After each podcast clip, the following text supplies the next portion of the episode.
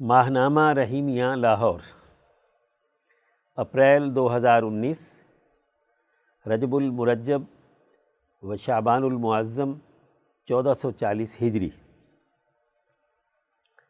ارشاد گرامی، حضرت مولانا شاہ عبد القادر رائے پوری قدس سر رحو، مسند نشین ثانی خانقاہ علیہ رحیمیہ رائے پور۔ کسی نے ذکر کے آثار کے متعلق دریافت کیا فرمایا، یہی کہ فضول خوش گپیوں اور اللہ کے ذکر کے سوا اور چیزوں سے جی چھوٹ کر ذکر میں لگنے لگے۔ ذکر کے بعد اگر اللہ نے اس صاحب نسبت سے جو ذاکر ہے کوئی اجتماعی یا اصلاحی کام لینا ہوتا ہے، تو طبیعت میں اس کے لیے میلان یا الہام وغیرہ ہو جاتا ہے۔ ورنہ ذاکر تلاوت یا اور کسی عبادت میں لگے رہتے ہیں۔ دراصل وہی وقت تبلیغ کا ہوتا ہے۔ جب اللہ ذکر سے لوٹا کر ادھر کو میلان ڈالے یا الہام فرمائے۔ جیسے حضرت خواجہ معین الدین اجمیری رحمۃ اللہ علیہ یا اور دوسرے اہل اللہ حضرات کو حکم فرمایا، یا ان کے دل میں کسی کام کا میلان ڈالا تو انہوں نے جم کر کام کیا۔ اور لوگ ان سے فیضیاب ہوئے۔ سیکشن درس قرآن، عنوان، قرآنی تعلیمات پر شک کرنے والوں کو چیلنج۔ تفسیر، شیخ التفسیر مفتی عبد الخالق آزاد رائے پوری۔ اعوذ باللہ من الشیطان الرجیم، بسم اللہ الرحمن الرحیم۔ وَإِن كُنتُمْ فِي رَيْبٍ مِّمَّا نَزَّلْنَا عَلَى عَبْدِنَا فَأْتُوا بِسُورَةٍ مِّن مِّثْلِهِ وَادْعُوا شُهَدَاءَكُم مِّن دُونِ اللَّهِ إِن كُنتُمْ صَادِقِينَ. فَإِن لَّمْ تَفْعَلُوا وَلَن تَفْعَلُوا فَاتَّقُوا النَّارَ الَّتِي وَقُودُهَا النَّاسُ وَالْحِجَارَةُ أُعِدَّتْ لِلْكَافِرِينَ. ترجمہ اور اگر تم شک میں ہو اس کلام سے جو اتارا ہم نے اپنے بندے پر، تو لے آؤ ایک صورت اس جیسی اور بلاؤ اس کو جو تمہارا مددگار ہو، اللہ کے سوا۔ اگر تم سچے ہو۔ پھر اگر ایسا نہ کر سکو اور ہرگز نہ کر سکو گے، تو پھر بچو اس آگ سے جس کا ایندھن آدمی اور پتھر ہے تیار کی ہوئی ہے کافروں کے واسطے۔ شروع صورت میں کہا گیا تھا کہ قرآن حکیم اور اس کی تعلیمات میں کوئی شک و شبہ نہیں ہے۔ اللہ تبارک و تعالی نے ہی اس کتاب کو انسانوں کی ہدایت کے لیے نازل کیا ہے۔ پھر اس تعلیم کے اثرات و نتائج بتائے گئے کہ اللہ پر ایمان رکھنے والے متقین کامیاب ہوئے۔ کافر اور منافق جماعتیں ناکام اور گمراہ ہوئیں۔ ان نتائج کو سامنے رکھتے ہوئے تمام انسانوں کو قرآن تعلیم کے سچے پیغام کی دعوت دی گئی کہ وہ صرف اسی اللہ کی عبادت کریں، اس کے ساتھ کسی کو شریک نہ ٹھہرائیں۔ قرآن تعلیم پر عمل کر کے مسلمان جماعت نے کامیاب نتائج حاصل کیے ہیں۔ اس کے بعد بھی اگر کسی کو قرآن فکر و عمل پر شک و شبہ ہے، تو انہیں چیلنج ہے کہ اس جیسا اسلوب بیان اور فکر و عمل پیش کرے وَإِن كُنتُمْ فِي رَيْبٍ مِّمَّا نَزَّلْنَا عَلَىٰ عَبْدِنَا۔ اللہ تبارک و تعالی نے اس دور کے انسانی احوال اور تقاضوں کو سامنے رکھتے ہوئے اپنے خاص بندے پر ایک جامع فکر و عمل کی صورت میں کتاب مقدس نازل کی ہے۔ یہ ایسی تعلیمات ہیں کہ جن پر عمل کر کے مدینہ منورہ میں ایک سچی مسلمان جماعت ریاست مدینہ کی صورت میں تمام انسانوں کی ترقی اور فلاح و بہبود کا ایک اعلیٰ نمونہ قائم کر چکی ہے۔ انسان کی ترقی اور کامیابی ایک صحیح فکر و عمل پر پختہ یقین سے ہی حاصل ہوتی ہے۔ کسی صحیح اور سچے فکر و عمل میں شکوک و شبہات کا پیدا ہو جانا انسان کی علمی اور عملی استعداد کو مفلوج کر کے رکھ دیتا ہے۔ بالخصوص ایسی تعلیمات اور فکر و عمل کے بارے میں شک کرنا جن پر چل کر انسانیت ترقی کے راستے پر گامزن ہو چکی ہو، انسانی زندگی کے لیے تباہ کن ہوتا ہے۔ فاتو بصورت من مثله ودعو شهداءكم من دون اللہ ان کنتم صادقین۔ قرآن حکیم کی تعلیمات کے یقینی نتائج پر اگر کچھ لوگ شکوک و شبہات کا اظہار کر رہے ہیں تو ان پر لازم ہے کہ انسانی سوسائٹی کی ترقی کے لیے کوئی دوسرا ایسا یقینی اور قطعی پروگرام پیش کرے جو انسانوں کی فلاح کا ضامن ہو۔ وہ قرآن حکیم کی کوئی سی صورت لے لیں۔ اس میں انسانی مسائل کو حل کرنے کے لیے ایک مکمل اور مربوط نظام فکر و عمل اور اصولی قوانین بیان کیے گئے ہیں۔ اس جیسی کوئی صورت لے کر آئیں جو ایسے ہی یقینی اور قطعی نتائج کی حامل ہو۔ یہ چیلنج قرآن زبان و بیان اور فصاحت و بلاغت کے حوالے سے بھی ہے اور قرآن حکیم کے مضامین عالیہ اور جامع نظام فکر و عمل کے حوالے سے بھی ہے۔ عربوں میں بڑے بڑے فصحا بلغا اور شعراء موجود ہیں۔ وہ قرآنی فصاحت و بلاغت کی طرح عمدہ انداز و اسلوب اور زبان و بیان کے ساتھ انسانی سوسائٹی کے مسائل حل کرنے کے مکمل پروگرام پر مشتمل کوئی صورت لا کر دکھائیں۔ اور دیگر غیر عرب اقوام کے لیے یہ چیلنج ہے کہ قرآنی تعلیم کی طرح انسانیت کی ترقی کا جامع پروگرام اور نظام فکر و عمل پیش کریں۔ اس سلسلے میں اللہ کے سوا تم جن جھوٹے خداؤں کو اپنا مددگار سمجھتے ہو، انہیں بھی بلا لو اور سب مل کر قرآن حکیم جیسا کلام اور جامع پروگرام پیش کرنے کے لیے اپنی تمام تر صلاحیتوں کو بروکار لاؤ۔ سچائی کا تقاضا یہ ہے کہ اول تو قرآن حکیم کی ان یقینی تعلیمات کو تسلیم کرو، ورنہ اس کے متبادل کوئی یقینی اور قطعی نظام فکر و عمل پیش کرو۔ جب کوئی انسان مسائل کے حل کا کوئی متبادل نظام فکر و عمل پیش نہ کرے اور قطعی سچی تعلیمات کو بھی قبول نہ کرے، تو اس کے لیے اس سے بڑھ کر اور ناکامی کیا ہوگی؟ فعلم تفالو ولن تفالو فتقنار التی وقود الناس والحجارہ شکوک و شبہات پیدا کرنے والے ان لوگوں سے کہا جا رہا ہے کہ اگر تم یہ چیلنج پورا نہ کر سکو اور ہرگز پورا نہیں کر سکتے، تو اس آگ سے ڈرو جس کا ایندھن انسان اور پتھر ہے۔ کفر و شرک، ظلم و ناانصافی اور شکوک و شبہات ایسے امراض ہیں جو انسانوں کے ظاہر و باطن کو مسق کر کے رکھ دیتے ہیں۔ انسانیت کا جوہر ان سے نکل جاتا ہے۔ وہ ذاتی خواہشات کے اسیر اور نفسانی مطالبوں کے مریض بن جاتے ہیں۔ اس کے نتیجے میں ان کی بدعمالیاں، ان کے باطن میں ایک ایسی آگ پیدا کرنے کے اسباب مہیا کرتی رہتی ہیں کہ جس میں خود ان کا اپنا وجود ایندھن بن کر جلتا ہے۔ اس بھڑکتی ہوئی آگ کی حقیقت بیان کی گئی، جس کا ایندھن خود انسانی وجود اور طویل عرصے تک کی جانے والی بد اخلاقیوں اور بدعمالیوں کے سنگریزے ہیں۔ انسانیت کی دنیاوی اور اخروی فلاح و بہبود سے ماورہ جتنی بدعمالیاں انسانی وجود کا حصہ بنتی ہیں، وہ دراصل ان کے پیٹ میں آگ کے پتھر بھر رہی ہے یہی سنگریزے پتھر اور ایسے مریض انسانی وجود جہنم کا ایندھن بنیں گے۔ معدت للکافرین، یہ جہنم کافروں کے لیے تیار کی گئی ایسا انسان جو اللہ تبارک و تعالیٰ کے تمام تر انعامات کے باوجود اس کی حکمرانی کو تسلیم نہیں کرتا انسانیت کے حقوق ادا کرنے کے لیے تیار نہیں، وہ اللہ اور اس کے رسول کی اطاعت کرنے سے انکار کرتا ہے۔ اس کی نازل کردہ کتاب ہدایت سے منہ موڑتا ہے۔ انسانیت کی دنیاوی اور اخروی ترقی کے پروگرام کا منکر ہے۔ ایسے لوگ شکل و صورت میں گوئی انسان ہیں، لیکن اپنے اعمال و کردار میں انسانیت کے دشمن شیطان کی طرح ہیں۔ ان کے لیے جہنم کی آگ ہے۔ اس آیت میں قرآن حکیم نے شکوک و شبہات رکھنے والے لوگوں کو چیلنج دے کر سچی تعلیمات کی طرف متوجہ کیا ہے اور انہیں دنیا اور آخرت میں بھڑکنے والی آگ سے بچنے اور تقوی اختیار کرتے ہوئے سیدھے راستے پر چلنے کی دعوت دی ہے۔ سیکشن درس حدیث، عنوان صاحب بصیرت علماء کا مقام۔ تحریر مولانا ڈاکٹر محمد ناصر جھنگ۔ عن ابن عباس قال قال رسول اللہ صلی اللہ علیہ وسلم فقیح واحد اشد علی الشیطان من الف عابد. سنن ابن ماجہ، حدیث دو سو بائیس۔ حضرت ابن عباس رضی اللہ عنہ سے روایت ہے کہ رسول اللہ صلی اللہ علیہ وسلم نے فرمایا، ایک سمجھدار عالم شیطان پر ایک ہزار عبادت گزاروں سے زیادہ بھاری ہے۔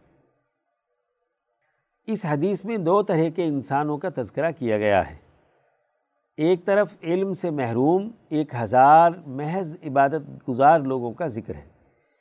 دوسری طرف ایک ایسا عالم دین جو دین کی سمجھ بوجھ، پوری فقاہت اور بصیرت کے ساتھ رکھتا ہے۔ اور اسے احوال زمانہ اور عصری تقاضوں سے خوب واقفیت ہے۔ اسی حدیث کی روشنی میں فقہا نے یہ قاعدہ اور ضابطہ بیان کیا ہے کہ جو آدمی احوال زمانہ اور عصری تقاضوں کو نہیں جانتا، وہ جاہل ہے۔ مقدمہ ابن عابدین شامی۔ اس حدیث میں فقیح عالم دین اور ایک ہزار عبادت گزاروں کے درمیان موازنہ کیا گیا ہے۔ حضور صلی اللہ علیہ وسلم نے فرمایا کہ انسانیت کے دشمن شیطان کے مکر و فریب کو سمجھنے اور اس کا مقابلہ کرنے کے لیے دینی شعور اور سمجھ بوجھ رکھنے والا ایک عالم ہزار عبادت گزاروں پر زیادہ بھاری ہے۔ فقاہت اور سمجھ کا تعلق عقل و شعور اور فہم و بصیرت کے ساتھ ہے۔ اسی لیے کہتے ہیں کہ ایک درجہ علم کے لیے دس درجے کی عقل چاہیے۔ ایک فقیح کو بہکانے میں شیطان کو زیادہ مشکل پیش آتی ہے، بنسبت ان ایک ہزار عابدوں کے جو دینی فقاہت اور فہم و بصیرت نہیں رکھتے۔ شیطان کا انسانوں کو گمراہ کرنے کا طریقہ یہ ہے کہ وہ دلوں میں خواہشات کو ابھارتا ہے۔ برے اعمال اچھے کر کے دکھاتا ہے اور پھر اللہ کی مغفرت کی امیدیں بھی دلاتا ہے۔ عبادت گزار فقیح شیطان کے مقاصد اور علمی گمراہیوں کو سمجھتا اور ان کا حل جانتا ہے، جبکہ ایک عبادت گزار شخص اپنی ذات میں منہمک اور ظاہری عبادت میں مشغول ہوتا ہے، وہ شیطان کی چالوں کو نہیں سمجھتا۔ اس وجہ سے کبھی اندیشہ ہے کہ اجتماعی امور میں شیطان اسے استعمال کر لے۔ یہ حدیث رہنمائی دیتی ہے کہ انسانی معاشرے کے لیے ایسے سمجھدار دینی شعور رکھنے والے علماء ربانی کو اپنا رہنما اور قائد چننا چاہیے، جنہیں اللہ تعالیٰ نے شریعت اور دین کا مکمل علم دینے کے ساتھ ذوق عبادت ادا کیا ہو۔ وہ سیاسی اور سماجی علوم کے بارے میں گہری بصیرت رکھتے ہوں۔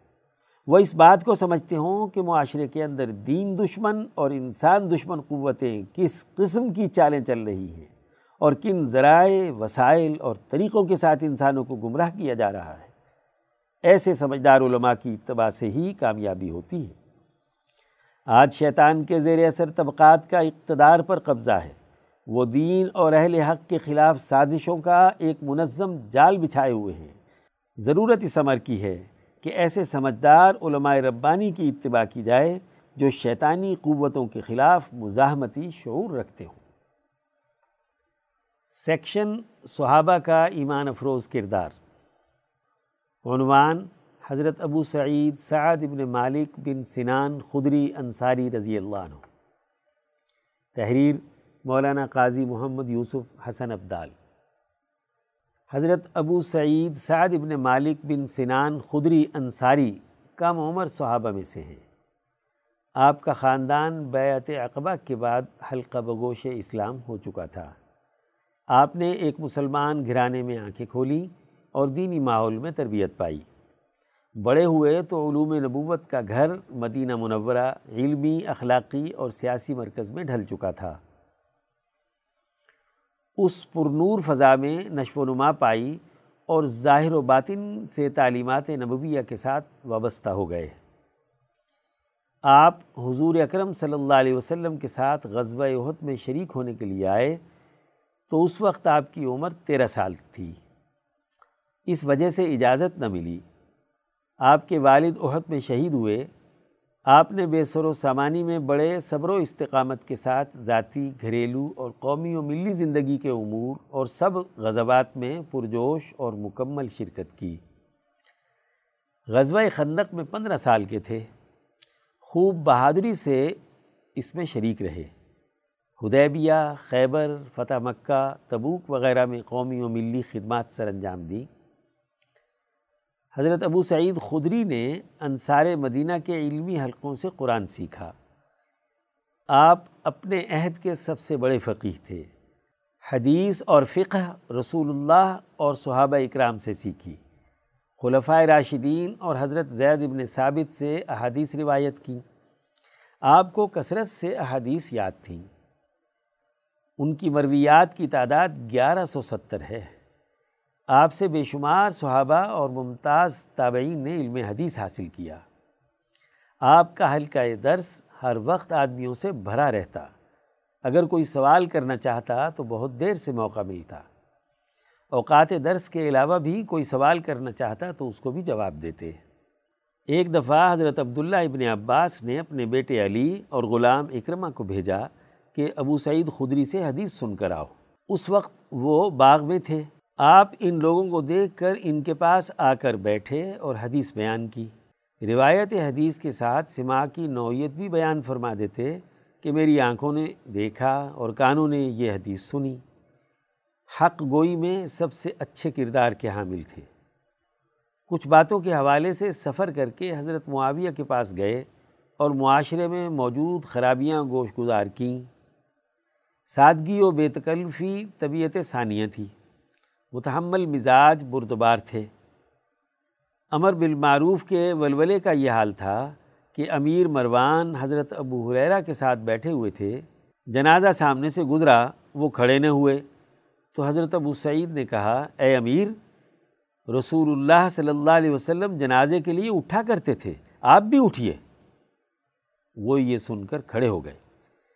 عہد نبوت کے بعد مدینہ منورہ میں قیام پذیر رہے۔ دور فاروقی اور عثمانی میں منصب افتاح پر فائز رہے۔ حضرت علی کے زمانے میں جنگ نہروان میں پرجوش حصہ لیا۔ مدینہ میں سکونت پذیر رہے۔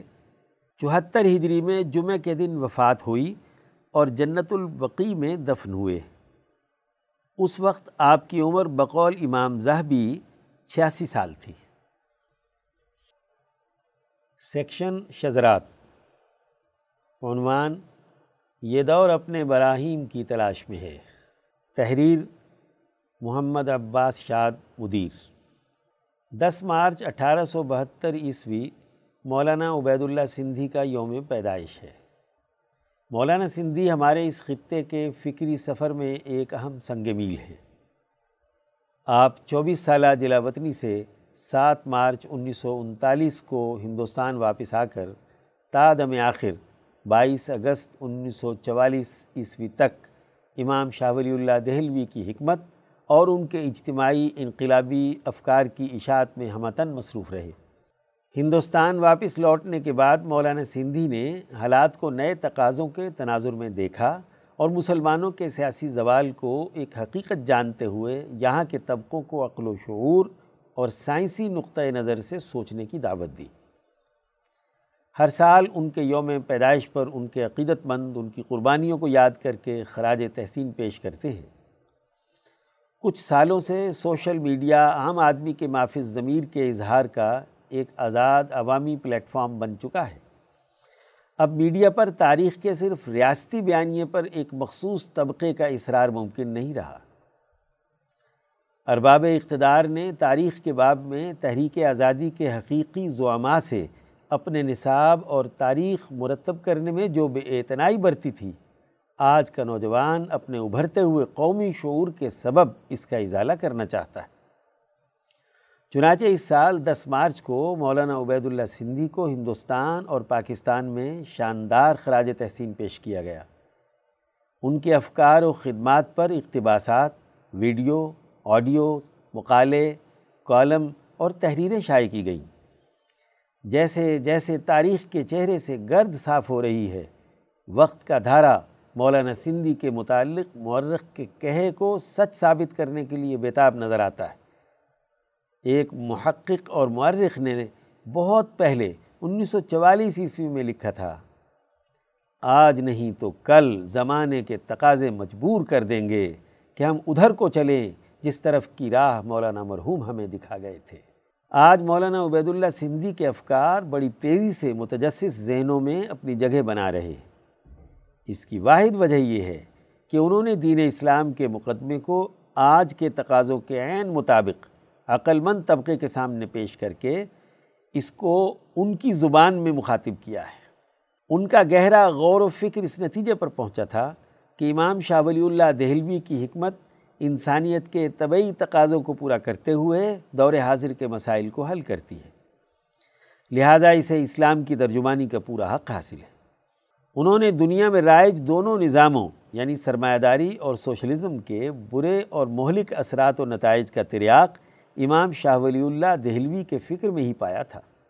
چنانچہ وہ انہی کے فکر سے سرمایہ داری اور لامذہبیت کا رد کرتے ہوئے نظام عدل اور دین کی حقانیت کو ثابت کرتے ہیں۔ اس پر ان کا ایسا یقین راسخ تھا کہ وہ دنیا کی بین الاقوامی لیڈرشپ کے ساتھ ان موضوعات پر پر اعتماد لہجے میں بات کرتے تھے اور مروب ہونے کی بجائے انہیں متاثر کرتے تھے۔ ان کے بارے میں یہ حقیقت بالکل عیاں ہو کر سامنے آئی ہے کہ وہ روس سے نہ صرف اپنا ایمان سلامت لے آنے میں کامیاب ہوئے، بلکہ جن روسی رہنماؤں سے عرصے تک مکالمات ہوتے رہے ان کو بھی اسلام کی برتری کے ایک حد تک قائل کرنے میں کامیاب ہو گئے۔ موجودہ نوجوان نسل کو تاریخ کے ان حقیقی کرداروں سے کما حق متعارف کروانے کے لیے ہمارے محقق مورخین کو اس خطے کی تاریخ کھنگال کر اسے صحیح خطوط پر مرتب کرنا چاہیے۔ کیونکہ مولانا سندھی کا زمانہ ان کی اور ان کے رفقا کی جد و جہد کی تمام سامراج مخالف سرگرمیوں کے تذکرے کا متحمل نہیں تھا۔ پھر بھی ان کی جد و جہد کے بہت بڑے حصے کو تاریخ نے محفوظ رکھا ہے۔ اور مزید برآں معاصر مورخین کے اشاروں، کنایوں کے تذکروں سے آج ایک مفصل تاریخ مرتب کر کے قومی جد و جہد آزادی کی تاریخ کی خلا کو پر کیا جا سکتا ہے۔ مولانا عبید اللہ سندھی کی طرف متوجہ نوجوانوں کے لیے ضروری ہے کہ وہ خطے کی درست قومی تاریخ سے واقف ہوں۔ اور مولانا کے کردار کو قومی جد و جہد آزادی کے تناظر میں سمجھنے کی کوشش کریں مولانا کی جد و جہد مربوط اور منظم تھی۔ ان کے سارے کارنامے اپنی جماعت کے نظام سے مربوط تھے۔ وہ اپنی جماعت کے قائد اور مربی حضرت شیخ الہند مولانا محمود حسن کے حکم سے قابل گئے تھے۔ ان کی بین الاقوامی سرگرمیاں اپنے جماعتی نظام سے منسلک رہیں۔ وہ ہندوستان سے باہر جہاں بھی گئے اپنے آپ کو اپنی جماعت کے فرد کے طور پر متعارف کرواتے رہے اور اپنی کامیابیوں کو بھی جماعت ہی کی مرہون منت قرار دیتے رہے۔ ان کا فکر اجتماعیت کا دائی ہے۔ وہ انتشار کو قومی اور جماعتی وجود کے لیے زہر قاتل قرار دیتے ہیں۔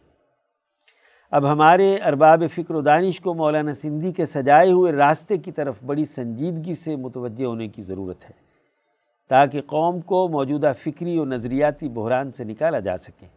اب ہم مزید قومی ذہن کے انتشار کے متحمل نہیں ہو سکتے۔ مولانا سندھی بلا کسی امتیاز کے آج کے نوجوان کے آئیڈیل ہیں۔ کیونکہ وہ ہمارے ہاں موجودہ فرقہ وارانہ دائروں سے بلند ہو کر خالص اجتماعی نقطۂ نظر سے سوچتے ہیں۔ ان کی یہی وسعت نظری اور روادارانہ سوچ نوجوانوں کو پسند ہے۔ مولانا سندھی نے مسلمانوں کے زوال کی وجہ نااہل حکمران طبقوں کو قرار دیتے ہوئے اہلیت کی حامل نوجوان اجتماعیت قائم کرنے کی طرف توجہ دلائی۔ چنانچہ وسائل کی کمی اور بے سر و سامانی کے باوجود مولانا کی قومی جد و جہد میں استقامت، عزم، حوصلہ اور امید ہماری نئی نسل کے لیے قابل تقلید ہے۔ جہاں ان کا فکر ہمیں مادہ پرستی، جمود، الہاد اور سرمایہ پرستی سے بچاتا ہے تو ان کا کردار و عمل ہمارے اندر عزم، حوصلہ، امید اور نئے ولولوں کو جنم دیتا ہے۔ اللہ تعالیٰ ان کی قبر کو نور سے بھر دے اور ان کے فکر سے ہمارے لیے ایک نئی سحر طلوع کر دے۔ آمین۔ سیکشن افکار شاہ ولی اللہ دہلوی رحمۃ اللہ علیہ۔ عنوان ارتفاق دوم، معاشی معاملات۔ مترجم مفتی عبدالخالق آزاد رائے پوری۔ معاشی معاملات کی حقیقت اور تعریف۔ امام شاہ ولی اللہ دہلوی رحمۃ اللہ علیہ حجت اللہ البالغہ میں فرماتے ہیں، معاشی معاملات کی فنی نوعیت یہ ہے کہ وہ ایک ایسی حکمت عملی ہے کہ جس میں اتفاق دوم کی سطح پر پیدائش دولت سے متعلق پیشوں پیدا شدہ دولت کے باہمی تبادلوں اور تقسیم شدہ دولت سے متعلق تعاون باہمی پر مبنی معاملات کے نظام کو قائم کرنے سے بحث کی جاتی ہے۔ اس سلسلے میں اصل بات یہ ہے کہ انسانوں کو بہت سی ضرورتیں اور احتیاجات درپیش ہوتی ہیں۔ اور انسان کا یہ بھی مطالبہ ہوتا ہے کہ ان حاجتوں کو پورا کرنے کے لیے بڑی عمدگی، مہارت اور صلاحیت سے اشیاء اور اجناس پیدا کی جائیں۔ نیز یہ کہ حب جمال کے تقاضے سے ان اشیاء کے استعمال سے آنکھیں بھی ٹھنڈی ہوں اور لذت بھی حاصل ہو۔ ہر انسان کے لیے اپنی تمام حاجات کو ایسے عمدہ انداز میں اکیلے پورا کرنا بہت مشکل ہوتا ہے۔ چنانچہ باہمی تعاون کے ساتھ ان اشیاء کو تیار کیا جاتا ہے۔ یوں لوگوں کے درمیان وجود میں آنے والے معاملات کو بہتر سے بہتر بنانے کی ضرورت پیش آتی ہے۔ تبادلہ اشیاء کی ضرورت۔ ایسی صورت میں بعض لوگ غذائی اجناس اپنی ضرورت سے زائد تیار کر لیتے ہیں، جبکہ ان کے پاس پانی نہیں ہوتا۔ بعض لوگوں کے پاس کنواں کھود کر یا دیگر ذرائع سے پانی اپنی ضرورت سے زائد ہوتا ہے، لیکن ان کے پاس کھانے کی اشیاء نہیں ہوتی۔ ایسی صورت میں ہر ایک دوسرے سے اپنی مطلوبہ چیز حاصل کرنا چاہتا ہے۔ ان کے لیے سوائے باہمی تبادلے کے اور کوئی راستہ نہیں ہوتا۔ اس طرح لوگوں کو اپنی اپنی ضروریات پوری کرنے کے لیے تبادلہ اشیاء کی ضرورت پیش آئی۔ پیشوں کا وجود میں آنا، بہتر اور عمدہ اشیاء کے حصول کی ضرورت کے سبب۔ لوگوں نے آپس میں یہ بھی طے کر لیا کہ ہر آدمی کسی ایک انسانی حاجت کو پورا کرنے والی اشیاء کی تیاری پر پوری توجہ دے، تاکہ اس میں مہارت حاصل ہو اور اس سے متعلق تمام آلات اور ذرائع کو استعمال کرنے کی خوب کوشش کرے۔ پھر اس پیشے سے حاصل ہونے والی فاضل آمدنی کے تبادلے سے اپنی دیگر ضروریات اور حاجات کو پورا کرے۔ یہ بات ان کے ہاں ایک تسلیم شدہ طریقہ کار کے مطابق مان لی گئی ہے۔ تبادلہ اشیاء کے لیے زر کی ضرورت۔ جب بہت سے لوگ اپنی ضرورت کے تحت کسی ایک چیز میں دلچسپی رکھتے ہیں، جبکہ دوسرے آدمی کے پاس موجود چیز کی انہیں کوئی ضرورت نہیں ہوتی، ایسی حالت میں انہیں اپنی مطلوبہ چیز رکھنے والا کوئی دوسرا شخص بھی نہیں ملتا۔ ایسی صورت میں انہیں اپنی مطلوبہ چیز کو پہلے سے تیار کرنے پر مجبور ہونا پڑتا تھا۔ اس طرح لوگوں کو اس پر متفق ہونا پڑا کہ تبادلہ اشیاء کے لیے ایسے معدنی جواہر کو زر کی صورت میں استعمال میں لایا جائے۔ جو ایک طویل زمانے تک باقی رہ سکیں، اور یہ کہ ان کے ذریعے سے آپس میں معاملہ کرنا لوگوں کے نزدیک تسلیم شدہ امر ہو۔ زر کے طور پر سونے اور چاندی کا تعین۔ تمام معدنی جواہر میں سونا اور چاندی کو زر کے طور پر استعمال کرنا زیادہ مناسب سمجھا گیا۔ اس لیے کہ یہ دونوں حجم میں چھوٹے اور اپنے اجزاء میں ایک دوسرے کے ہم مثل ہوتے ہیں۔ نیز ان کا استعمال انسانی بدن کو بھی فائدہ پہنچاتا ہے۔ اس لیے بھی کہ انہیں استعمال کر کے لوگ زیب و زینت اختیار کرتے ہیں۔ اس طرح تبادلہ اشیاء کے لیے سونا اور چاندی طبی زر اور نقد کی حیثیت اختیار کر گئے، جبکہ دیگر چیزیں اصطلاحی زر کی حیثیت رکھتی ہیں۔ معاشیات کے بنیادی شعبے۔ حصول معاش کے بنیادی شعبے درج ذیل ہیں۔ ایک، زراعت۔ کاشتکاری کرنا جانور چرانا، جنگلات اور دریاؤں سے قدرتی اشیاء، معدنیات، نباتات کا حصول اور حیوانات کا شکار کرنا۔ دو، صنعت۔ صنعتی پیشوں میں فرنیچر سازی، لوہے کی اشیاء تیار کرنا، کپڑا بننا وغیرہ، ایسے تمام کام جن سے قدرتی اور مادی اشیاء میں ایسی افادیت اور صلاحیت پیدا ہو جائے کہ جس سے مطلوبہ ضرورت پوری ہوتی ہو۔ تین، تجارت۔ پھر زراعت اور صنعت سے پیدا ہونے والی اشیاء کی۔ خرید و فروخت کے لیے تجارت کا بھی ایک مستقل شعبہ وجود میں آیا۔ چار، انتظامیہ۔ ریاستی نظم و نسق اور عوامی مصلیحتوں کا نظام چلانے اور معاشی سرگرمیوں کو بہتر بنانے کے لیے انتظامیہ کی صورت میں ایک شعبہ وجود میں آیا۔ پانچ، شعبہ جاتی تربیت۔ پھر لوگوں کے اختیار کردہ پیشوں میں پیشہ ورانہ مہارتوں کو پوری توجہ سے سکھانے اور تربیت دینے کا شعبہ وجود میں آیا۔ یاد رہے۔ جب بھی انسانی ترقی کرتی ہے اور لذتوں اور آسائشوں کی محبت میں مبتلا ہو جاتی ہے، پھر انہیں حاصل کرنے کے لیے زیادہ گہرائی اور نفاست میں چلی جاتی ہے، تو ان شعبوں کے بہت سے مزید ذیلی شعبے اور پیشے وجود میں آ جاتے ہیں۔ معاشی شعبوں کو اختیار کرنے کی وجوہات۔ کسی آدمی کی کسی خاص پیشے سے وابستگی کی درج ذیل دو وجوہات میں سے کوئی ایک ہوتی ہے۔ ایک جسمانی اور ذہنی قوتوں کی مناسبت۔ چنانچہ، جو آدمی بہادر اور دلیر ہوتا ہے، وہ جنگی خدمات کے شعبے سے وابستہ ہونا مناسب سمجھتا ہے۔ جو آدمی ذہین اور قوی حافظہ رکھتا ہے، اسے مالیاتی حساب کتاب کے شعبے سے وابستگی مناسب لگتی ہے۔ جو آدمی جسمانی طور پر اپنے ہاتھ پاؤں مضبوط رکھتا ہے، اسے بھاری بوجھ اٹھانے اور مشقت کے کام کرنے کے پیشے سے مناسبت ہوتی ہے۔ دو گرد و پیش میں موجود اتفاقات کا ہونا۔ چنانچہ لوہار کا بیٹا اور اس کے پڑوسی کو لوہے کی صنعت سے وابستہ ہونا آسان ہوتا ہے، جو کسی دوسرے کے لیے آسانی سے میسر نہیں ہوتا۔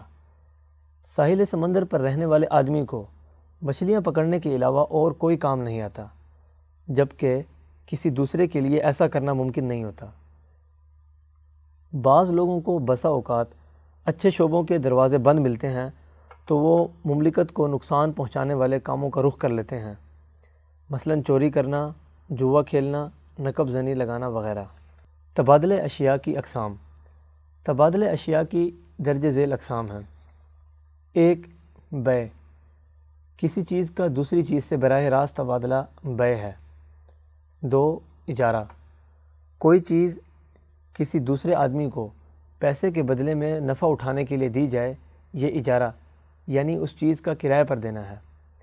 تین اور چار ہبا اور آریت کسی مملکت کا نظم و نسق اس وقت تک مکمل نہیں ہوتا جب تک کہ وہاں بسنے والے انسانوں کے درمیان باہمی محبت اور الفت پیدا نہ ہو۔ بسا اوقات یہ محبت اور الفت یہاں تک پہنچ جاتی ہے کہ ضرورت مند کو کسی عوض اور بدلے کے بغیر کوئی چیز ہمیشہ کے استعمال کے لیے دی جائے یا ایک مخصوص وقت تک استعمال کرنے کے لیے دی جائے۔ اس طرح دو شعبے ہبا یعنی تحفے کے طور پر دینا اور آریت یعنی کسی چیز کو عارضی استعمال کے لیے دینا وجود میں آئے۔ پانچ، صدقہ و خیرات۔ کسی مملکت کا انتظام تبھی مکمل ہوتا ہے جب وہاں فقراء اور مساکین کی خبر گیری کی جائے۔ اس طرح صدقے کا شعبہ وجود میں آیا ہے۔ تعاون باہمی کے شعبے۔ بہت سے اسباب کی وجہ سے سوسائٹی میں مختلف طرح کے لوگ ہوتے ہیں۔ بعض غیر مستقل مزاج اور بے وقوف، تو بعض معیشت میں مستقل مزاج اور عقل مند۔ بعض فقیر، تو بعض مالدار۔ بعض حقیر کاموں سے نفرت کرنے والے، تو بعض انہیں اختیار کرنے والے۔ بعض اپنی ضروریات اور حاجات کے دباؤ کا شکار اور بعض ضروریات اور حاجات سے فارغ ہوتے ہیں۔ ایسی صورت میں ہر ایک کی معیشت دوسرے کے تعاون کے بغیر مکمل نہیں ہو سکتی۔ پھر تعاون باہمی کے لیے ضروری ہے کہ دونوں کے درمیان ایک معاہدہ ہو جائے اور اس کی شرائط اور اس پر عمل درآمد کے طریقہ کار کو طے کر لیا جائے۔ اس طرح مزارت، مزاربت، اجارہ، شرکت، وکالت وغیرہ کے شعبے وجود میں آئے۔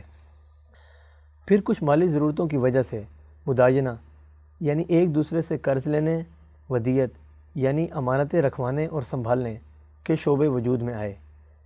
پھر امانتوں میں خیانت اور قرض واپسی سے انکار اور ٹال مٹول جیسے امور پیش آئے، تو پھر ان شعبوں میں لوگوں کو گواہ بنانے، دستاویزات تحریر کرنے، رہن رکھنے، کفالہ یعنی کفیل مقرر کرنے اور حوالہ یعنی ضامن بنانے جیسے شعبوں کی ضرورت پیش آئی۔ جیسے جیسے انسانی معاشرے ترقی کرتے جاتے ہیں، ایسے ہی تعاون باہمی کے مزید شعبے پیدا ہوتے چلے جاتے ہیں۔ انسانوں میں سے کوئی قوم ایسی نہیں جو ان مذکورہ بالا معاشی معاملات کو سر انجام نہ دے رہی ہو اور ان معاملات میں عدل اور ظلم کے درمیان فرق و امتیاز نہ جانتی ہو۔ گویا یہ تمام امور انسانوں میں متفقہ ہیں۔ سیکشن تاریخ اسلام کے ناقابل فراموش واقعات۔ عنوان دور عالمگیری میں ایک بہروپیے کی ایمانداری۔ تحریر مفتی عبدالقدیر چشتیاں۔ ہندوستان میں سلطان اورنگزیب عالمگیر کا دور تاریخ ہند کا سنہری دور کہلاتا ہے۔ چونکہ سلطان خود مغلیہ عادلانہ دور کی اجتماعیت کے نتیجے میں بڑا خدا ترس، عادل امانت دار اور رعایا پرور تھا، اس کے نظام عدل کا اثر یہ تھا کہ اس کی کابینہ انتظامیہ کے ساتھ عام افراد رعایا بھی اعلیٰ اوصاف سے مزین نظر آتے ہیں۔ چنانچہ اس کے دور کے کندن نامی بہروپیے کا مشہور واقعہ ہمارے لیے ایک سبق آموز مثال ہے۔ کندن نے عالمگیر سے اپنے بہروپیے پن کے، فن کے عوض پانچ سو روپے کے انعام کا مطالبہ کیا۔ عالمگیر نے فرمایا، اگر اس فن پر کوئی کارکردگی دکھلاؤ گے تو انعام دوں گا۔ مفت میں کیسے انعام دے دوں؟ کندن نے کہا، آپ اگر میری شناخت نہ کر سکو تو پھر کیا میں انعام کا مستحق ہوں؟ عالمگیر نے قبول کیا۔ حوادث زمانہ کے پیش نظر سلطان عالمگیر کو ایک سال کے بعد دہلی سے جنوبی ہند کی طرف مرہٹوں کی ایک بغاوت کے خلاف مہم جوئی کرنا پڑی۔ وہاں باغیوں نے قلعہ بند ہو کر سخت مقابلہ کیا۔ عالمگیر پریشان تھا، تو لوگوں نے اس سے کہا کہ یہاں ایک گوشہ نشین بزرگ ہیں۔ عالمگیر ان کے پاس فوراً دعا کے لیے آیا۔ اس نے کہا، آپ پرسوں بعد نماز ظہر حملہ کریں، اللہ تعالیٰ کامیابی دے گا۔ واقعتاً اس ہدایت کے مطابق حملے میں اسے کامیابی ملی اور دشمنوں کو شکست ہوئی۔ تو عالمگیر نے خوش ہو کر بہت سے دینار، قطعات اراضی اور سات نسلوں تک مراعات جیسے خطیر انعامات دینا چاہے، مگر اس نے اپنے فقیرانہ منصب کے خلاف ہونے کا عذر پیش کرتے ہوئے سب کچھ رد کر دیا۔ اگلے روز جب سلطان عالمگیر دربار میں فروکش تھا تو یہی بزرگ پیش ہوئے تو سلطان بہت اکرام سے پیش آیا اور کہا، میں خود حاضر ہو جاتا، آپ نے تکلیف کیوں فرمائی؟ مگر بزرگ نے اپنا فقیرانہ لباس ایک طرف رکھتے ہوئے کہا، میں تو کندن بہروپیاں ہوں، اپنا پانچ سو روپے انعام لینے آیا ہوں۔ سلطان حیران ہوا کہ گوشہ نشینی میں جو میں نے بڑے بڑے انعام پیش کیے، وہ کیوں آپ نے رد کر دیے؟ اس نے تاریخی جواب دیا کہ جن فقیروں اور بزرگوں کا روپ دھارا تھا، ان کی عزت مقصود تھی۔ وہ سچے لوگ ہیں، ہم جھوٹے لوگ ہیں۔ میں یہ نہیں کر سکتا کہ روپ سچوں کا دھاروں اور پھر بے ایمانی کروں۔ ماخوذ از تذکرہ غوثیہ، از غوث علی شاہ پانی پتی اس واقعے سے ہمیں درج ذیل اسباق ملتے ہیں۔ ایک، بحروب بھرنا بھی دیگر علوم و فنون کی طرح ایک فن ہے۔ حکمران اس کی بھی سرپرستی کرتے تھے۔ آج سیکیورٹی اور جاسوسی کے لیے اس پر تربیتی ادارے قائم ہیں۔ دو، کسی فن میں قابلیت پر انعام کا استحقاق، صلاحیت اور آزمائش پر ہوتا ہے، محض دعوے پر نہیں۔ تین منافقانہ رویوں اور اخلاق سے معاشرے تباہ ہو جاتے ہیں۔ کندن نے منافقت سے پرہیز کیا۔ جب فقیرانہ روپ میں تھا تو اس روپ کی مکمل رعایت کی، یہاں تک کہ خطیر انعامات رد کر دیے۔ جب اس نے عارضی روپ اتار کر اپنے آپ کو واضح کر دیا تو خود کو انعام کا مستحق قرار دیا۔ سیکشن، ملکی معیشت، عنوان، جنگ کی معیشت تحریر محمد کاشف شریف راول پنڈی۔ عام خیال یہ ہے کہ جنگی حالات معاشی تناؤ میں اضافہ کرتے ہیں اور معاشی زوال کا سبب بنتے ہیں۔ اس حوالے سے یورپ کی مثال سامنے رکھی جاتی ہے، جہاں اٹھارہویں تا بیسویں صدی کے وسط تک کئی ہولناک جنگیں لڑی گئیں۔ ان جنگوں کے اختتام یعنی جنگ عظیم دوم کے بعد، یورپ کی معیشت زوال کو چھو چکی تھی۔ اور تعمیر نو کے لیے عالمی مدد کی طلبگار تھی۔ لیکن جنگوں کا ایک اور پہلو رسد کا بھی ہے۔ چنانچہ جنگ کو جاری رکھنے کے لیے جنگی ساز و سامان، خوراک، ادویات اور ذرائع ابلاغ کی رسد ایک کلیدی اہمیت رکھتی ہے۔ اور جنگ ختم ہونے کے بعد اس لسٹ میں تعمیر نو اور تعلیم و تربیت بھی شامل کر لیں۔ آج کی دنیا میں اسے وار اکانومی کہا جاتا ہے۔ بیسویں صدی میں طلب اور رسد کے نظام کو برقرار رکھنے کے لیے دونوں متحارب مراکز نے اپنے مقصد کو پورا کرنے کے لیے امریکہ سے قرض لیے اور بالآخر امریکہ کو اپنی طرف سے دیے گئے قرض کو واپس لینے کے لیے دونوں گروپس میں مصالحت کا کردار ادا کرنا پڑا اور دھیرے دھیرے پوری دنیا کی معیشت پر فیصلہ کن کنٹرول حاصل کر لیا گیا۔ یورپی ممالک نے گزشتہ نصف صدی میں مضبوط اداروں کی بنیاد پر دھیرے دھیرے امریکہ کی بالادستی کو چیلنج پیش کیا ہے۔ لیکن اب بھی وہ اپنی منزل یعنی مکمل معاشی خود مختاری سے دور ہیں۔ قرضوں کی معیشت شکست اور غلامی تک لے جاتی ہے۔ حالیہ پاک بھارت جنگ کے حوالے سے میدان جنگ میں کیا ہو رہا ہے؟ اس سے قطع نظر پاکستان کی حالت ایسی نہیں ہے کہ وہ ایک ماہ بھی جنگ لڑ سکے۔ کیونکہ دوست ممالک سے لیا گیا قرض اس مقصد کے لیے استعمال نہیں کیا جا سکتا اور امریکہ کی اجازت کے بغیر آئی ایم ایف بھی قرض نہیں دے گا۔ مزید جنگ لڑنے کے لیے کوئی مفت میں اسلحہ نہیں دے گا۔ ویسے بھی اکثر اسلحہ دینے والے ممالک دیے گئے اسلحے کے بھارت کے خلاف استعمال کے حوالے سے تحفظات رکھتے ہیں۔ اس لیے مزید اسلحہ بھی نہیں ملے گا۔ انیس سو پینسٹھ میں بھی یہی ہوا تھا۔ آخر میں ہمارے پاس نوٹ چھاپ کر پیداواری عمل جاری رکھنے کے علاوہ کوئی چارہ نہیں ہوگا۔ اور اس حوالے سے بھی ہمارے پاس گنجائش نہیں، کیونکہ پہلی حکومتوں نے نوٹ چھاپ چھاپ کر پہلے ہی معیشت کا پیڑا غرق کر دیا ہے۔ دوسری طرف پاکستان کے پاس سات ارب ڈالر اور بھارت کے پاس چار سو ارب ڈالر زر مبادلہ کے ذخائر ہیں۔ اور پوری دنیا میں اس کی اہمیت ہے۔ او آئی سی کے اجلاس میں بانی رکن پاکستان کی مخالفت کے باوجود بھارت کو مدعو کیا گیا۔ اس کی سب سے بڑی وجہ متحدہ عرب امارات اور بھارت کے مابین ستاون ارب ڈالر کی تجارت ہے، جبکہ پاکستان اس حوالے سے آٹھ ارب ڈالر پر ہے۔ اس تناظر میں پاکستانی وزیر اعظم کا امن پر زور دینا درست ہے، کیونکہ جنگ کی طوالت پاکستانی معیشت میں آخری کیل ثابت ہو سکتی ہے۔ سیکشن عالمی منظر نامہ عنوان دو ہزار انیس کے بھارتی انتخابات اور عالمی سیاست۔ تحریر مرزا محمد رمضان راول پنڈی بھارت ایک بڑا ملک ہے۔ اس کا کل رقبہ بتیس لاکھ ستاسی ہزار دو سو تریسٹھ مربع کلومیٹر ہے۔ جس پر بسنے والے نفوس کی تعداد ایک ارب چھتیس کروڑ بیس لاکھ ستاون ہزار ہے۔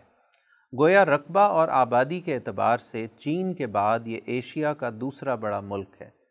جغرافیائی محل وقوع اور سیاسی اہمیت کے باعث دنیائے سیاست میں اسے ایک اہم ترین ملک سمجھا جاتا ہے۔ دو ہزار انیس کے انتخابات کا آغاز گیارہ اپریل سے ہوگا۔ اور رائے دہندگی کا اظہار انیس مئی تک مکمل ہو جائے گا۔ یہ عمل سات مراحل پر مشتمل ہوگا۔ ووٹوں کی گنتی تیئیس مئی کو شروع ہو کر اسی دن مکمل کر لی جائے گی۔ بھارت میں بہت سی چھوٹی چھوٹی علاقائی پارٹیوں کے ساتھ ساتھ دو بڑی سیاسی پارٹیاں بھی کام کر رہی ہیں۔ انڈین نیشنل کانگریس اور Bharatiya Janata Party.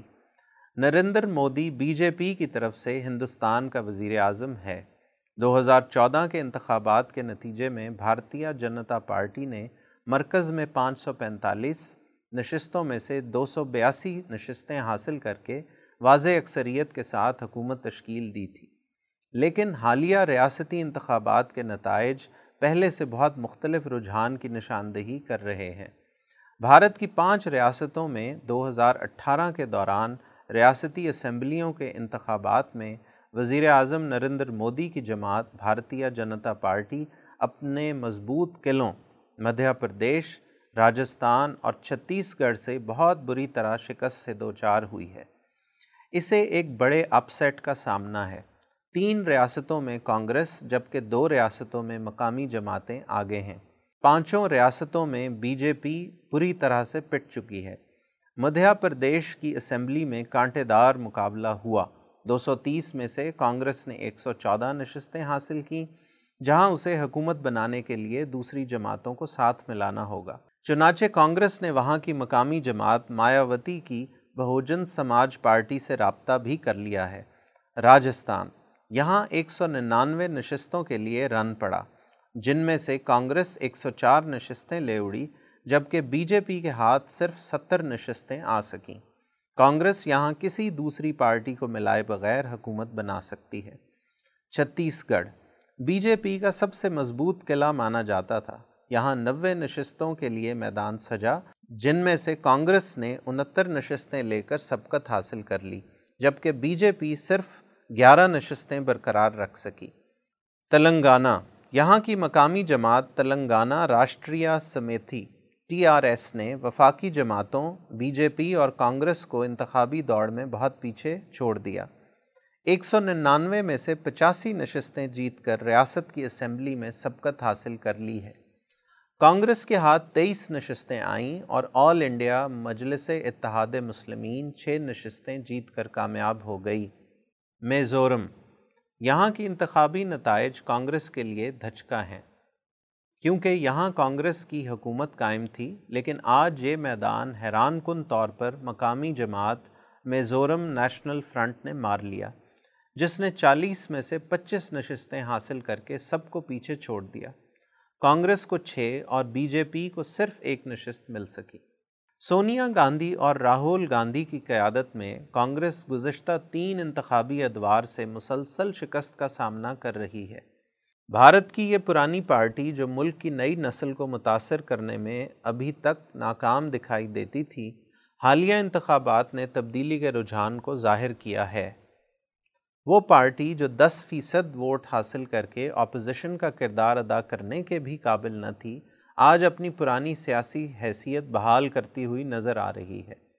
ملکی اقدامات کے علاوہ بیرونی دنیا سے تعلقات بنانے میں مودی سرکار کو بڑا کریڈٹ دیا جا رہا تھا۔ امریکہ کے ساتھ دفاعی تعلقات میں قربت پیدا کرنا اس کا سب سے بڑا قدم تھا۔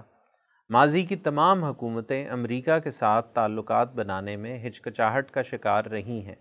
ان کا زیادہ تر جھکاؤ روس کی جانب تھا۔ مودی حکومت اپنے پیش رو سرکار کے برعکس امریکہ کے زیادہ قریب ہوئی ہے۔ انڈیا امریکہ تعلقات کے نتیجے میں ہندوستان کے لیے ایک نیا منصوبہ، بحر الکاہل بالادستی، انڈیا بحر الکاہل بالادستی وضع کیا گیا ہے۔ اسے عملی جامہ پہنانے کے لیے ایک پالیسی، مشرق دیکھ، لک ایسٹ تشکیل دی گئی ہے، جسے کامیاب بنانے کے لیے جاپان، ویتنام، اسرائیل اور آسٹریلیا کو اس کا حصہ بنایا گیا ہے، جس کا مقصد انڈیا کو چین سے دور رکھنا ہے۔ تاکہ وہ سامراجی گٹھ جوڑ کے توڑ شنگھائی تعاون تنظیم کا مؤثر رکن نہ بن سکے۔ لیکن ہندوستانی عوام نے مودی سرکار کی اس پالیسی کو انتخابی نتائج کے ذریعے یکسر مسترد کر دیا ہے۔ سرمایہ داری نظام دنیا میں شکست و ریخت کا شکار ہے۔ جو نظام سرمایہ شکنی کی اساس پر قائم ہوگا، دنیا کے ممالک اسی بین الاقوامی نظام کا حصہ بنیں گے۔ وہی مستقبل میں کلیدی کردار کے حامل ہوں گے۔ مودی سرکار کے عہد میں ہندوستان دنیا میں ایسا نظریہ متعارف کروانے میں تہی داماں دکھائی دیتا ہے، جس کے بل بوتے پر اسے عالمی سطح کا کردار سونپا جا سکے۔ ان کے نظریے کی یہی کلاشی اسے سامراجی حلقوں کی طرف دھکیل رہی ہے۔ بھارت کا کسی ایسے جتھے سے جڑنا جو خود پسپائی کا شکار ہو وہ بھارت کی ترقی کا ضامن نہیں ہو سکتا۔ ترقی کے لیے ترقی یافتہ سماج جو جہد مسلسل ارتقائی ارتقائی مراحل طے کر رہا ہو، عوام میں قبولیت عامہ رکھتا ہو کے ساتھ وابستگی ضروری ہے۔ بھارت کا ایشیا بحر الکاہل میں عدم تشدد کے نظریے پر مبنی بین الاقوامی سوچ کے آئینہ دار ممالک سے کٹنا خود اس کی تباہی کا راستہ ہے۔ امریکہ نے جن ملکوں کو بھارت کے پاؤں کی زنجیر بنانے کی پالیسی اپنائی ہے، وہ خود معاشی مفادات کے لیے چینی معیشت کے اسیر ہو چکے ہیں۔ بحر الکاہل بالادستی، بحر الکاہل جیسی وسیع و عریض اور عمیق سوچ کے ساتھ ہی پروان چڑھ سکتی ہے۔ اور اسی فکر کا عکاس نظریہ حاملین کو اوج سریا تک پہنچا سکتا ہے۔ سیکشن خطبات و بیانات۔ عنوان اجتماعی معاہدات معاشروں کی تشکیل کی بنیاد۔ رپورٹ سید نفیس مبارک حمدانی لاہور۔ یکم مارچ دو ہزار انیس کو حضرت اقدس مفتی عبد الخالق آزاد رائے پوری مدض اللہ نے ادارہ رحیمیہ لاہور میں خطبہ جمعہ کے اجتماع سے خطاب کرتے ہوئے فرمایا، معزز دوستو، دنیا میں کوئی قوم ایسی نہیں گزری جن میں اللہ پاک نے انبیاء علیہ السلام اور مسلحین نہ بھیجے ہوں۔ بحر الکاہل سے لے کر بحر اقیانوس تک تمام مہذب علاقوں اور مشہور خطوں میں لاکھوں انبیاء علیہ السلام تشریف لائے ہیں۔ یہودی ہوں یا عیسائی، ہندو ہوں یا بدھ مت، مسلمان ہوں یا دیگر اقوام۔ ہر قوم میں انبیاء یا ان کے مسلحین نے اپنی اقوام سے ان کی ترقی اور فلاح و بہبود کے کچھ معاہدات کیے۔ اس لیے قرآن حکیم نے بھی ان میساکوں اور معاہدات کا تذکرہ کیا ہے۔ انسانی معاشروں کی تشکیل کی بنیاد سیاسی، معاشی اور عمرانی معاہدات ہوتے ہیں۔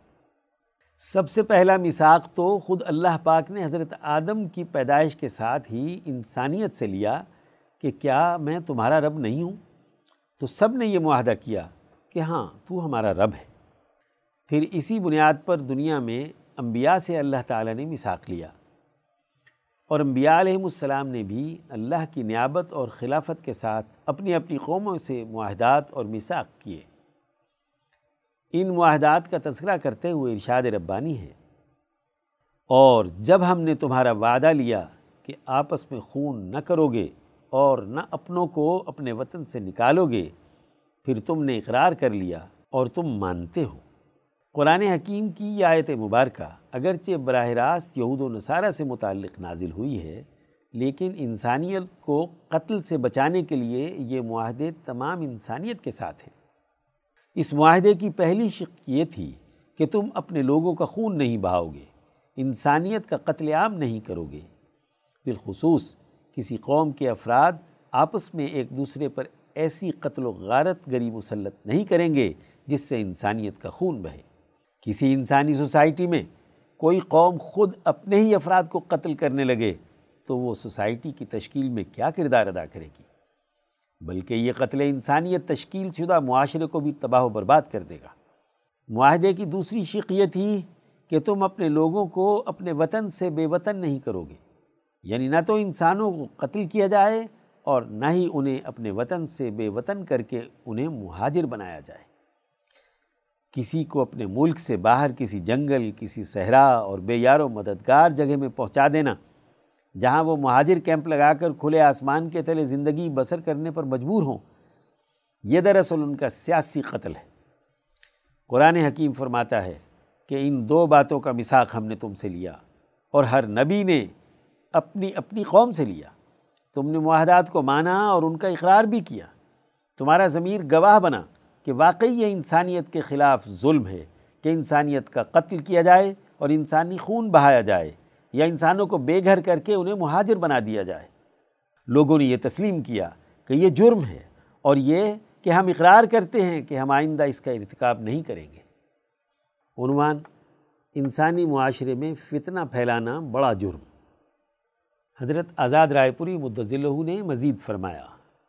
قرآن حکیم جہاں نماز، روزہ اور عبادات کرنے کا تذکرہ کرتا ہے، وہاں ریاستوں اور قوموں کے سیاسی معاشی نظام کے لیے واضح اور دوٹوک حکم دیتا ہے۔ جہاد اور قتال کا حکم بھی قرآن حکیم نے اسی حوالے سے بیان کیا ہے۔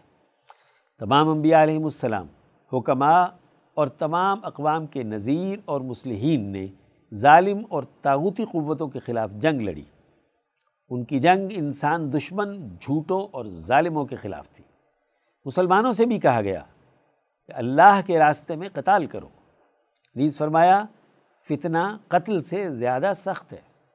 اس کا مطلب یہ ہے کہ جو فتنہ پرور ہو، انسانی سوسائٹی میں ظلم پیدا کرے، انسانی حقوق پامال کرے، تاغوت اور سرکش ہے، اس کے خلاف جنگ کرو۔ قرآن کہتا ہے اللہ تمہیں منع نہیں کرتا ان لوگوں سے جو لڑے نہیں دین پر اور نکالا نہیں تم کو تمہارے گھروں سے کہ ان سے بھلائی اور انصاف کا سلوک کرو۔ یعنی عقیدہ اور مذہب اگرچہ مختلف ہو، لیکن اگر انہوں نے تمہارا خون نہیں بہایا اور نہ ہی تمہیں بے وطن کیا اور نہ مہاجر بنایا، تو تم ان کے ساتھ دوستی لگا سکتے ہو، ان کے ساتھ نیکی اور بھلائی اور عدل و انصاف کا معاملہ کر سکتے ہو۔ البتہ وہ دشمن جس نے قتل انسانیت کا ارتکاب کیا ہو اور انسانوں کو مہاجر کیمپوں میں رہنے پر مجبور بھی کیا ہو، اس کے لیے قرآن حکیم نے دو ٹوک حکم بیان کر دیا کہ اللہ تعالیٰ تمہیں ان لوگوں سے دوستی کرنے سے منع فرماتا ہے۔ یہ درست بات نہیں کہ جو ظالم ہو، قوموں کو غلام بنائے، منڈیوں پر قبضہ کرے، انسانی حقوق توڑے، اس کے ساتھ تم اپنے تعلقات استوار کرتے پھرو۔ قرآن حکیم کی یہ دو واضح تعلیمات ہمارے سامنے ہیں۔ ایک طرف تاغوت، کفر اور انسان دشمن سامراجی تاغوتی قوتوں کے خلاف قتال اور جہاد کا حکم ہے، مقابلے، مزاحمت اور جنگ کا حکم ہے، اور دوسری طرف ان لوگوں کے ساتھ نرمی سے پیش آنے کا حکم ہے، جو ایک جغرافیائی محلے وقوع رکھنے والی قوم ہے، اپنے ہی ہم نسل ہیں، ان کے ساتھ معاہدہ ہے کہ نہ ان کا خون بہانا ہے، نہ انہیں مہاجر بنانا ہے، نہ ان کے حقوق پامال کرنے ہیں، نہ انہیں گرفتار کرنا ہے۔ گویا قرآن حکیم نے دو ٹوک حکم دے دیا کہ مظلوموں میں آپس میں اتفاق و اتحاد ہو اور سامراجی تاغوتی قوتوں کے مقابلے پر مزاحمت اور قتال ہو، کیونکہ مظلوم اقوام کی آپس کی جنگ کسی طرح درست نہیں ہوتی۔ انبیاء علیہ السلام حکمہ اور ہر علاقے کے مسلمین کی تمام تعلیمات یہی دو بنیادی باتیں سکھاتی ہیں کہ پرامن مظلوم اور کمزوروں کے درمیان جنگی حکمت عملی اختیار کرنا، تشدد پر ابھارنا قتل و غارت گری کرنا، ان کو جلا وطن کرنا، ان کی تباہی و بربادی کے فیصلے کرنا، انہیں قیدی بنانا اور پھر خود ہی فدیہ دے کر انہیں چھڑانا بڑے جرائم میں سے ہیں۔ جنگ اور قتال اس تاغوتی طبقے سے ہو جس نے ان پر غلامی اور ظلم و جہالت مسلط کی۔ عنوان سامراجی ملکوں کا گناؤنا کردار۔ حضرت آزاد رائے پوری مدضلہ نے مزید فرمایا آج ہمیں ان قرآنی تعلیمات کے تناظر میں اپنا جائزہ لینے کی ضرورت ہے۔ وہ برطانیہ اور امریکہ، جنہوں نے اس خطے کی اقوام کو تقسیم کر کے کشمیر کا سلگتا ہوا مسئلہ پیدا کیا، جنہوں نے گزشتہ ڈھائی سو سال میں قتل انسانیت کا ارتکاب کیا۔ سترہ سو ستاون عیسوی سے لے کر انیس سو سینتالیس عیسوی تک اس خطے میں لاکھوں انسان قتل کیے، جنہوں نے ان قوموں کو آپس میں لڑا کر وطن سے بے وطن کیا۔ اس کوہ ہمالیہ کے دامن میں بسنے والی قوموں میں، جہاں حضرت آدم علیہ السلام سے لے کر انیس سو سینتالیس عیسوی تک کبھی کوئی مہاجر نہیں بنا تھا۔ انہیں ایک جگہ سے دوسری جگہ مہاجر بننے پر مجبور کیا۔ آج اس خطے کے حکمران طبقے ان برطانویوں اور امریکیوں سے دوستیاں لگاتے ہیں۔ غیر ملکی خواتین سے شادیاں کرتے ہیں۔ وہاں کی نیشنلٹی لیتے ہیں۔ ان کی ایجنٹی اور اعلی کاری کرتے ہیں۔ ان کے کہنے پر جنگیں چھیڑتے ہیں۔ آج دنیا میں عالمی سطح پر برطانیہ کو ذمہ دار قرار دیا گیا ہے کہ ہندوستان، پاکستان کی تقسیم کے موقع پر کشمیر کا سلگتا ہوا مسئلہ پیدا کرنے والا برطانیہ ہے۔ کیا ہم نے اس کے خلاف کوئی آواز بلند کی ہے؟ جہاد تو تاغوت کے خلاف ہوتا ہے۔ وہ تمام نسلیں اور برادریاں جو پاکستان میں مسلمان ہیں، وہی برادریاں اور نسلیں ہندوستان میں بستی ہیں۔ نسلیں ایک، خطہ ایک، اس کے باوجود ایک دوسرے کو خون بہایا گیا۔ پھر وہاں اور یہاں کے کشمیر میں مسلمانوں کے ذریعے مسلمان کا خون بہایا گیا، جبکہ اس مسئلہ کشمیر کو پیدا کرنے والے امریکہ اور برطانیہ کے خلاف مزاحمت کرنے کے لیے تیار نہیں ہوتے۔ بلکہ ان دونوں ملکوں کے حکمران طبقے امریکہ اور برطانیہ جا کر اپنے فیصلے کراتے ہیں۔ پھر انیس سو سینتالیس عیسوی سے لے کر اب تک دونوں ملکوں کے مقتدر طبقے اپنے مفادات کے لیے اس خطے کے انسانوں کی تباہی و بربادی کے فیصلے کرتے ہیں۔ وہاں کے بیوروکریٹ جرنیل اور سیاستدان بھی امریکی یاترا کرتے ہیں۔ یہاں کے بیوروکریٹ حکمران اور جرنیل بھی امریکہ کے ساتھ یاریاں لگاتے ہیں۔ اللہ نے جن ظالموں سے لڑنے کا حکم دیا، ان سے لڑتے نہیں، اور جن سے نہ لڑنے کا حکم دیا، ان سے لڑتے ہندوستان و پاکستان دونوں ملکوں میں انسان غربت و افلاس اور بھوک سے بلک رہے ہیں۔ وہاں بھی غربت کا مارا ہوا کسان احتجاج کرتا ہے، اس کے تن پر کپڑا نہیں ہے۔ یہاں کا کسان بھی محتاج ہے۔ غربت کی فصل اگ رہی ہے، بدمنی اور خوف ہے۔ اپنے ملکوں کے نظام درست کرنے کی یہاں کے مقتدر طبقوں میں اہلیت اور صلاحیت نہیں ہے اور ایک دوسرے سے جنگیں لڑنے کے بہانے ڈھونڈتے ہیں۔ مذہب کی تمام کتابیں اٹھا کر دیکھ لو۔ تمام انبیاء و مسلحین نے آپس میں لڑائی کرنے کے بجائے اس بڑے دشمن کے خلاف جنگ لڑی جس نے قوموں کو تباہ و برباد کیا، جو جھوٹا اور دغاباز تھا۔ فرعون، قارون اور حمان صفت تھا۔ عنوان عقل و شعور سے کام لینا ضروری ہے۔ حضرت آزاد رائے پوری مدضل نے مزید فرمایا، قرآن حکیم ہمیں آئینہ دکھاتا ہے کہ اپنے ہی طے کیے ہوئے معاہدے کو تم توڑتے ہو۔ کیا پاکستان اور ہندوستان کے درمیان ایل او سی پر جنگ بندی کا معاہدہ نہیں ہوا؟ اس کے باوجود تم دونوں اس معاہدے کو توڑتے ہو۔ دونوں ملکوں کے مقتدر طبقات یہ کام کرتے ہیں۔ اس طرح کے کاموں سے انسانیت کا خون بہتا اور لوگ دربدر ہوتے ہیں۔ یہ کسی مذہب میں جائز نہیں۔ یہ سامراجی جنگ ہے۔ اس کا فائدہ سرمایہ داری نظام کو ہوتا ہے۔ اس خطے کے جتنے وسائل یہاں کے مختلف طبقے اپنی عیاشی کے لیے استعمال میں لاتے ہیں، یہی وسائل اگر اس دھرتی کے تمام انسانوں کے لیے ہوں تو یہ خطہ آج امریکہ اور برطانیہ سے زیادہ طاقتور اور قوت والا بن جائے۔ اگر یہ بر صغیر پاک و ہند کا خطہ ترقی کر جاتا تو امریکہ کو کون گھاس ڈالتا؟ برطانیہ کی کیا حیثیت ہوتی؟ اس لیے انہوں نے اپنے ظالمانہ تسلط کو برقرار رکھنے کے لیے اس خطے کے حصے بکھرے کر کے اپنے مفادات حاصل کیے۔ اب ان دونوں ممالک میں اگر جنگ ہو تو اسلحہ کس کا بکے گا؟ پاکستان نے ہندوستان کا چھ ارب باون کروڑ تیس لاکھ کا جہاز مار گرایا ہے۔ یہی چھ ارب اگر ہندوستان اپنے ملک کے غریبوں پر خرچ کرتا تو کم از کم وہاں کے غریب عوام کا بھلا ہوتا اور یہ اسلحہ کشمیر میں ظلم کے لیے استعمال نہ ہوتا۔ یاد رہے کہ وہ قتال جو کفر اور ظلم کے خلاف ہوتا ہے، وہ درست ہوتا ہے۔ اور جو کفر اور ظلم کے لیے ہوتا ہے، وہی فتنہ فساد ہوتا ہے۔ ان جھگڑوں میں بڑے فخر سے مذہب کا ٹائٹل استعمال کیا جاتا ہے۔ وہاں ہندوتوا کا ٹائٹل اور یہاں اسلام کا ٹائٹل لے کر رجت پسند مذہبی طبقے میدان میں اترتے ہیں۔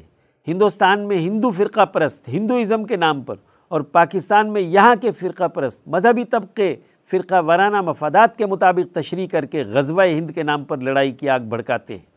مذہب جو امن کے لیے آیا تھا، آج اسی مذہب کو سامراج دہشت گردی اور قتل و غارت گری پھیلانے کے لیے استعمال کرتا ہے۔ سوچنے کی بات ہے۔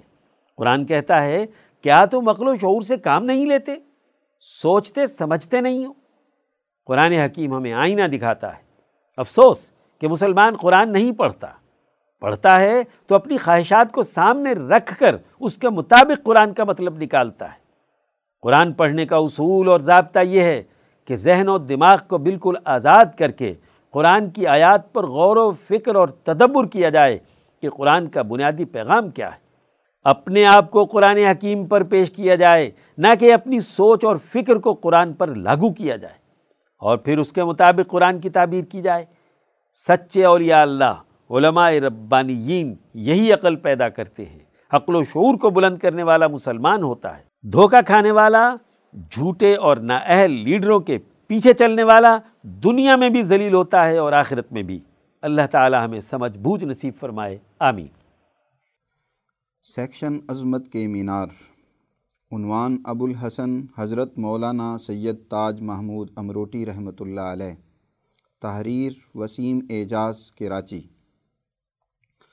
حضرت مولانا سید تاج محمود امروٹی رحمۃ اللہ علیہ، سید العارفین، مولانا محمد صدیق برچنڈی رحمۃ اللہ علیہ کے خلفاء میں نمایاں مقام کے حامل بزرگ گزرے ہیں۔ ان سے امام انقلاب، حضرت مولانا عبید اللہ سندھی رحمۃ اللہ علیہ نے بھی اخذ فیض کیا۔ وہ خیر پور میرس کے قریب گوٹھ دیوانی میں وقت کے معروف عالم دین، سید عبد القادر شاہ، المعروف بھورل شاہ کے ہاں اٹھارہ سو اٹھاون میں پیدا ہوئے۔ ابتدائی تعلیم اپنے والد گرامی سے حاصل کی۔ عصری علوم کی تحصیل کے بعد سید العارفین حافظ محمد صدیق برچنڈی کی خدمت میں پہنچے۔ خرقہ خلافت حاصل ہونے کے بعد امروٹ شریف میں مستقل قیام فرما ہوئے اور سید العارفین کے وصال کے بعد خانقاہ کی بنیاد رکھی۔ امروٹ شریف کے اوائل میں مولانا تاج محمود کو بہت آزمائش سے گزرنا پڑا۔ عوام دین اسلام سے دور اور لایانی رسومات کا شکار تھے۔ عوام اور خواص کو جہالت کے ان اندھیروں سے نکالنے اور حریت و آزادی کی روح پھونکنے کے لیے انہوں نے بھرپور کردار ادا کیا۔ اس مقصد کے لیے انہوں نے امام انقلاب مولانا عبید اللہ سندھی کو امروٹ شریف آنے کی دعوت دی اور دینی و قومی ضرورتوں کو پورا کرنے کے لیے دارالعلوم قاسمیہ کے نام سے بہترین مدرسہ قائم فرمایا۔ جو بعد میں قومی تحریک آزادی کے ایک سرگرم مرکز کے طور پر منظر عام پر آیا۔ حضرت مولانا عبید اللہ سندھی رحمۃ اللہ علیہ ذاتی ڈائری میں لکھتے ہیں کہ میں شوال تیرہ سو آٹھ ہجری بمطابق مئی اٹھارہ سو اکانوے سے سید العارفین کے دوسرے خلیفہ مولانا ابو الحسن تاج محمود صاحب کے پاس امروٹ ضلع سکھر میں چلا گیا۔ انہوں نے اپنے مرشد کا وعدہ پورا کر دکھایا۔ وہ میرے لیے بمنزلہ باپ تھے۔ مولانا عبید اللہ سندھی امروٹ شریف میں تقریباً دس سال تک قیام پذیر رہے۔ اس دوران حضرت امروٹی رحمۃ اللہ علیہ نے عوام اور خواص میں دینی شعور اجاگر کرنے کے لیے مرکز میں ایک لائبریری بھی قائم فرمائی، جس سے حضرت سندھی رحمۃ اللہ علیہ نے خوب استفادہ فرمایا۔ امروٹ شریف کے اسی مرکز میں مولانا عبید اللہ سندھی نے دینی کتابوں اور رسائل کی اشاعت کے لیے ایک مطبع قائم فرمایا۔ جس کا نام معمود المطابع رکھا۔ اس مطبع سے ماہنامہ ہدایت الاخوان شائع کرنا شروع کیا۔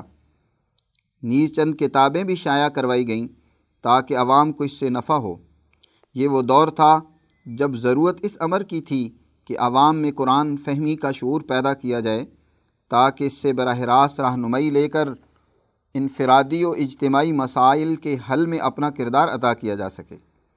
اس مقصد کے لیے ضروری تھا کہ قرآن حکیم کو عام فہم انداز میں پیش کیا جائے، اس ضرورت کو پورا کرنے کے لیے حضرت الامام شاہ ولی اللہ دہلوی کے ترجمہ قرآن کے اصولوں پر ایک جانب حضرت شیخ الہند مولانا محمود حسن رحمۃ اللہ علیہ قرآن حکیم کا اردو میں ترجمہ کرتے ہیں۔ تو دوسری جانب حضرت امروٹی رحمۃ اللہ علیہ سندھی زبان میں ترجمہ کر کے اسے سندھی پڑھنے اور سمجھنے والے مسلم اور غیر مسلم سب کے لیے آسان بنا دیتے ہیں۔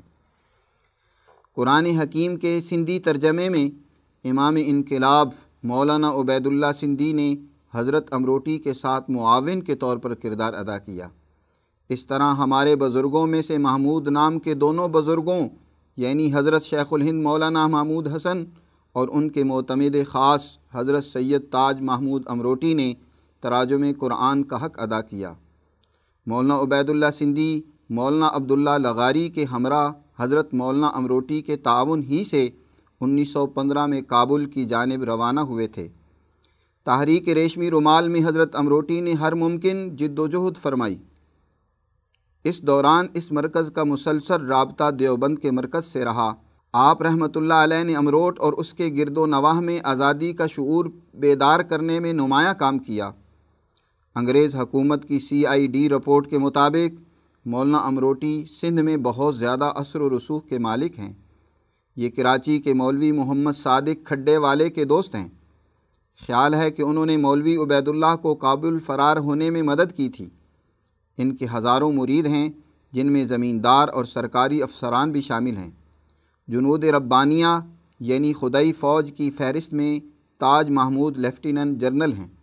کمشنر کراچی نے تحریک ریشمی رومال میں قائدانہ کردار ادا کرنے کی پاداش میں انہیں نظر بند کر دیا، لیکن سماجی دباؤ کی وجہ سے آپ رحمۃ اللہ علیہ کو پابند سلاسل نہ کر سکے۔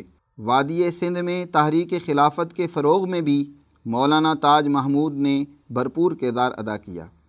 ان کا شمار تحریک خلافت کے بانی اراکین میں ہوتا ہے۔ انیس سو بیس میں بمبئی کی مرکزی خلافت کمیٹی نے انہیں سندھ خلافت کمیٹی کا صدر نامزد کیا۔ اس کے علاوہ وہ جمعیت علماء ہند کی سندھ شاخ کے صدر بھی تھے۔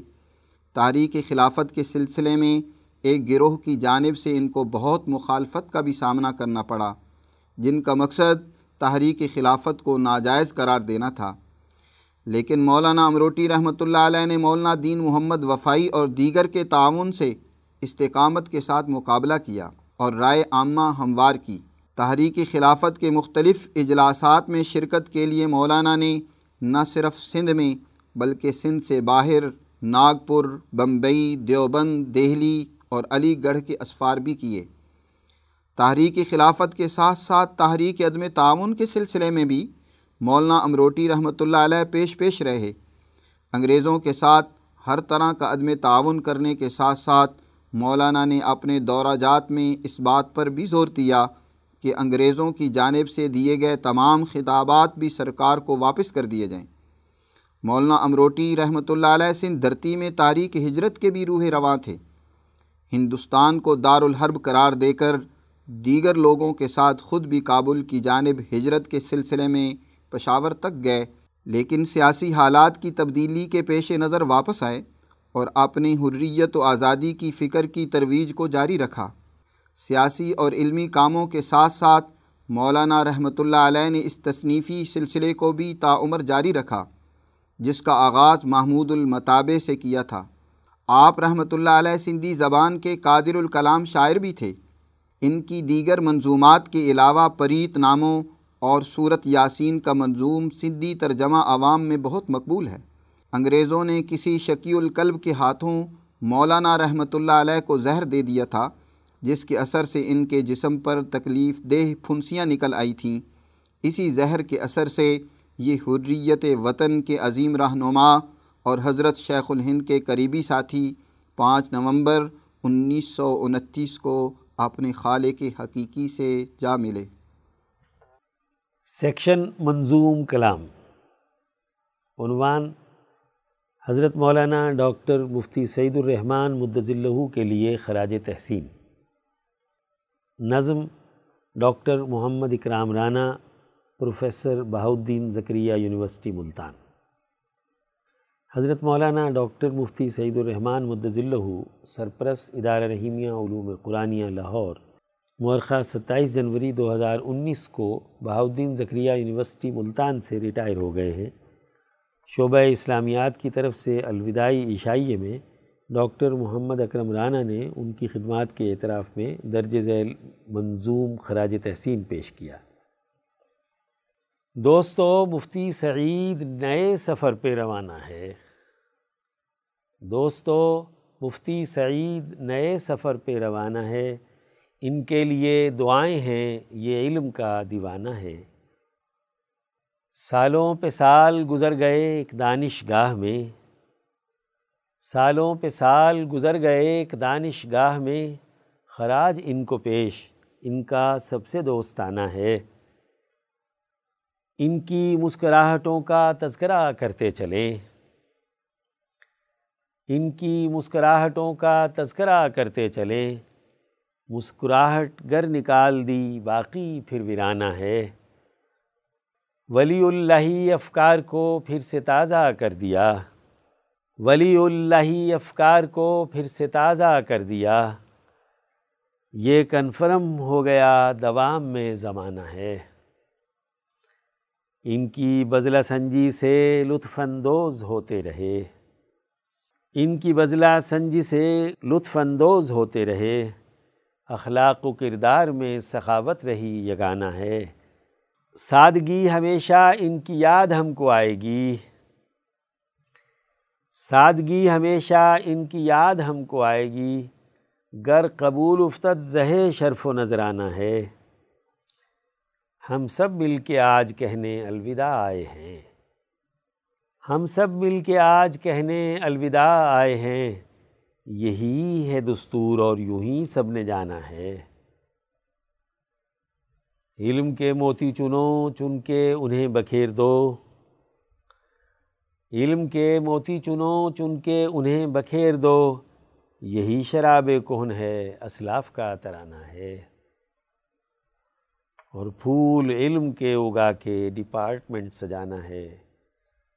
پھول علم کے اگا کے ڈپارٹمنٹ سجانا ہے۔ یہ کنفرم ہو گیا، دوام میں زمانہ ہے۔ رانا کا پیغام یہ سب کے لیے ہو دل نشیں۔ رانا کا پیغام یہ سب کے لیے ہو دل نشیں پھول علم کے اگا کے ڈپارٹمنٹ سجانا ہے۔